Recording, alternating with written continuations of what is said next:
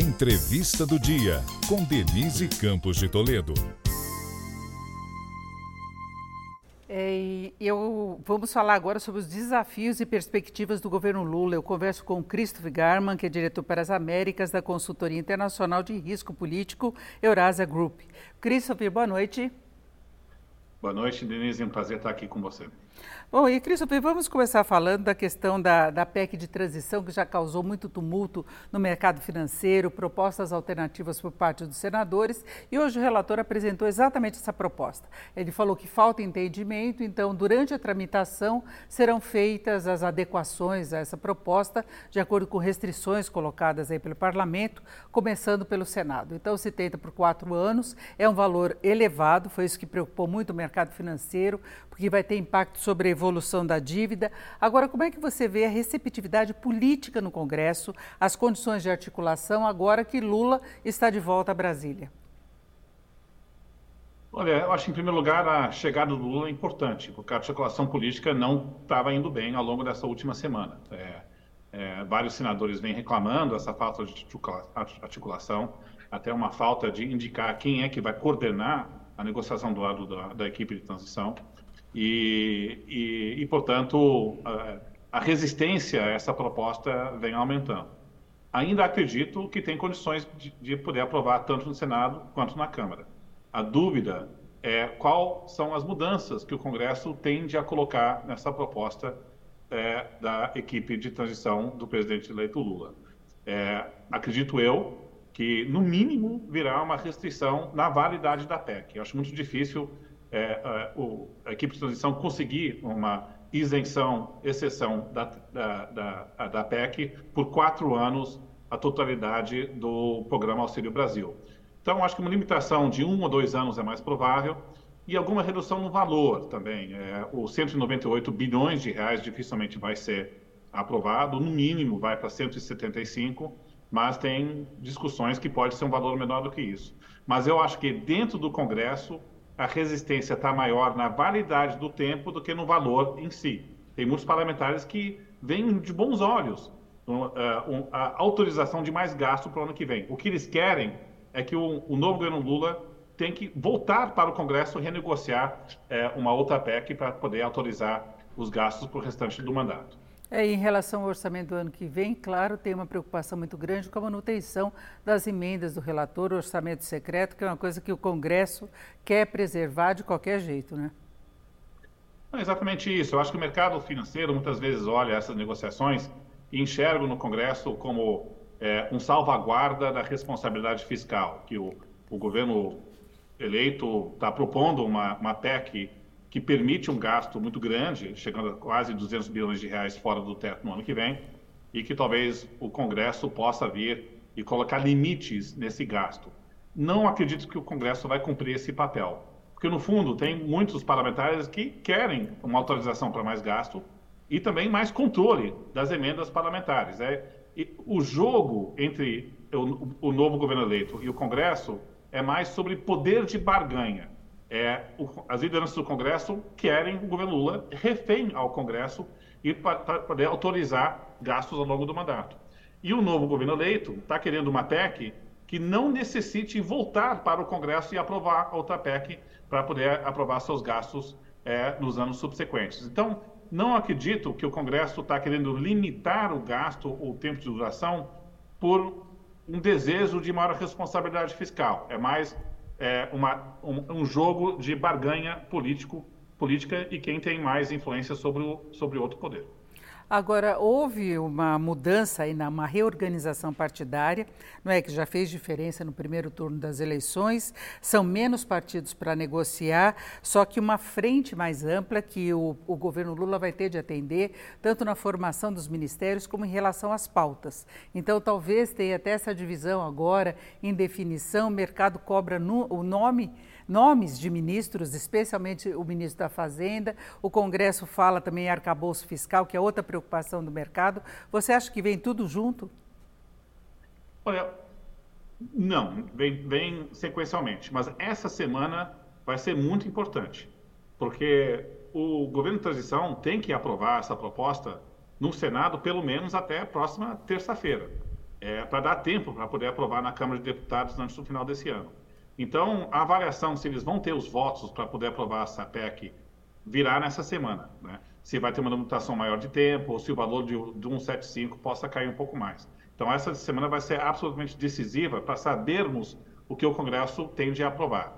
E também, é, a, a, com a chegada de Lula em Brasília, é, pelo menos as conversas do entorno ao redor do presidente eleito, sugerem que talvez uma definição da equipe econômica possa vir também nessa semana, ou no mais tardar no início da semana que vem. Então, para o mercado financeiro vai ser uma semana muito importante, tanto definição da PEC de transição, para ver a autorização do gasto, tanto quanto sobre quem pode liderar a equipe econômica. Aí, indicado o novo ministro, o novo ministro tende a explicitar qual deve ser o plano fiscal, quais são as compensações de receita que virão com esse novo gasto. Não acredito que é uma, o plano é gastar 175 bi no ano que vem, sem compensações tributárias. Então, virá umas compensações tributárias. E também veremos qual vai ser a nova âncora. Vai ter uma meta é, primária, meta de dívida, né? alguma alimentação do gasto. Isso deve ser definido no início do ano que vem. Então, acho que não é tudo de uma vez só, mas essa semana vai ser importante para não saber quem vai liderar a equipe econômica. Agora, Christopher, essas negociações você acha que podem ser uma indicação de uma base de apoio do futuro governo Lula no Congresso ou é uma questão em separado? Aprova a PEC agora e depois vamos ver como é que fica, até porque vai haver renovação do Congresso, especialmente do Senado, né?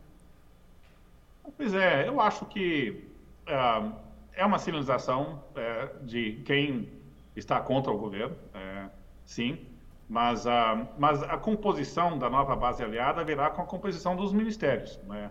E isso não virá antes da, da votação na Câmara e no Senado. Mas algumas negociações preliminares já devem estar ocorrendo.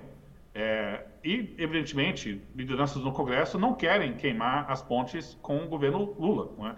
Então, as lideranças que querem participar de um eventual governo e, e negociar cargos e posições não vão querer assumir uma posição de inviabilizar a aprovação dessa PEC. Então, acho que esse é o equilíbrio tênue. Tanto o, o governo de transição está querendo utilizar esse desejo dessas lideranças participarem do novo governo, e essas outras lideranças também querem maximizar o seu, a sua influência sobre o, o seu governo é, no ano que vem. Então, por isso que talvez o equilíbrio mais provável é a limitação da duração da PEC, que exige o novo governo a voltar para o Congresso e negociar uma nova âncora fiscal e autorização do gasto ao longo do mandato. Então, é, e é menos no tamanho do valor.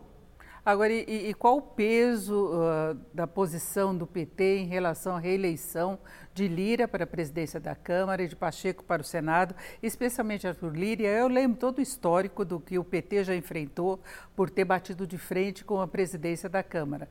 Uh, haveria possibilidade, por exemplo, de o governo Lula ficar como refém dessa presidência da Câmara, sob ameaça de processo de impeachment, de outros desdobramentos, de trava em outras pautas relevantes? Acho que o apoio que o PT deu à reeleição do Lira não vem com muita surpresa. Se a gente vê todos os tratativos nas últimas duas semanas, já estavam indo nessa direção.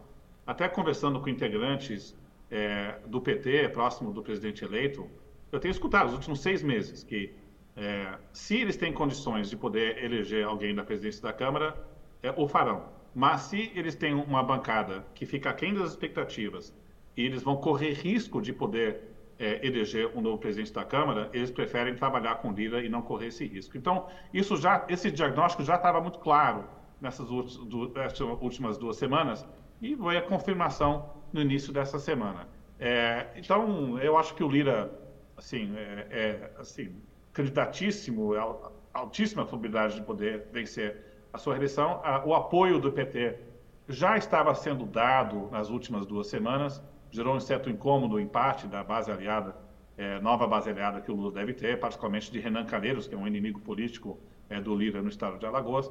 Mas, assim, é, mas acho que não muda tanto o jogo. O desafio maior para essa PEC de transição vai estar no Senado. Se eles conseguirem aprovar a PEC no Senado, tende a ser ratificado na Câmara. É, mas eu falava do risco político futuro em relação ah, à presidência da Câmara. Não é? Se há possibilidade, por exemplo, de Lira ah, endossar propostas do governo Lula, levar adiante pautas relevantes, ele que foi tão claro no apoio dado ao presidente Bolsonaro. eu acho que o Lira vai ter uma posição transacional. Na medida que o governo Lula está indo razoavelmente bem, ele não vai ser um problema de governabilidade e aprovação das reformas, mas e até a agenda do, do, do, do novo governo. Mas se o presidente Lula enfrenta dificuldades políticas, está com uma taxa de aprovação mais baixa e, e, e, enfrenta algum tipo de crise, ele não deve ser um presidente da Câmara tão leal assim. Então, é, é um risco que o governo Lula vai ter que tomar, mas não é um inimigo de primeira ordem. A, a ordem do dia no primeiro ano vai ser de cooperar com é, o novo governo.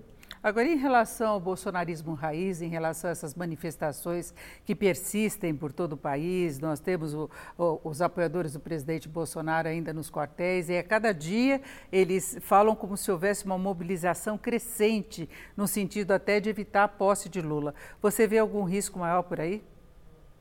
Não, não enxergo um risco de uma crise maior no curto prazo, mobilizações que chegam ao ponto de gerar uma crise social mais aguda. Mas eu enxergo essas manifestações como um sinal de alerta, sim, para o governo Lula. Nós temos uma base de oposição ao novo governo, mobilizada, disposta a ir para as ruas. O perfil da base eleitoral do atual presidente Bolsonaro é, é de um perfil de famílias de uma renda mais elevada, acima de dois salários mínimos, essa, essa, essa classe média, que geralmente é o perfil é, do público que vai às manifestações nas ruas. Né?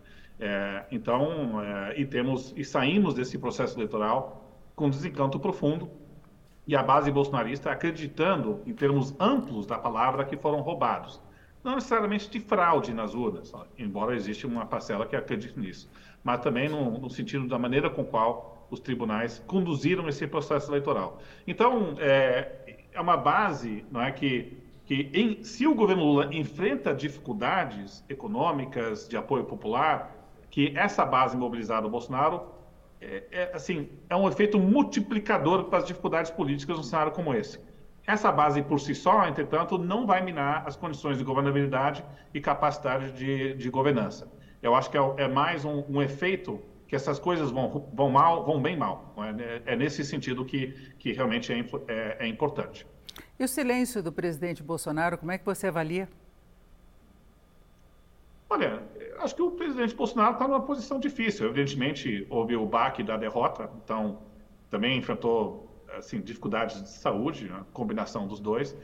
E, por último, eu acho que o presidente Bolsonaro está tentando navegar o fio da navalha de um lado, é, é, é, até querendo aplacar as bases dele, argumentando que, que ele foi roubado, no sentido amplo da palavra, nessa disputa, mas com muito cuidado de não tomar uma, uma postura pública que possa é, colocar numa posição jurídica.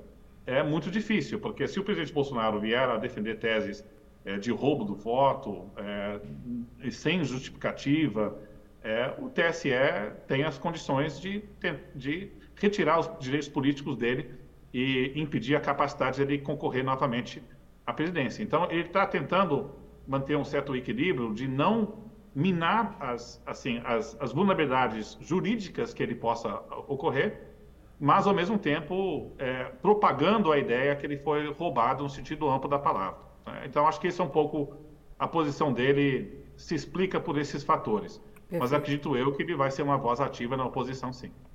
Ouvimos Christopher Garman, que é diretor para as Américas da consultoria internacional de risco político, Eurasia Group. Uh, Christopher, muito obrigado. Essa foi a entrevista do dia para o podcast do Jornal da Gazeta.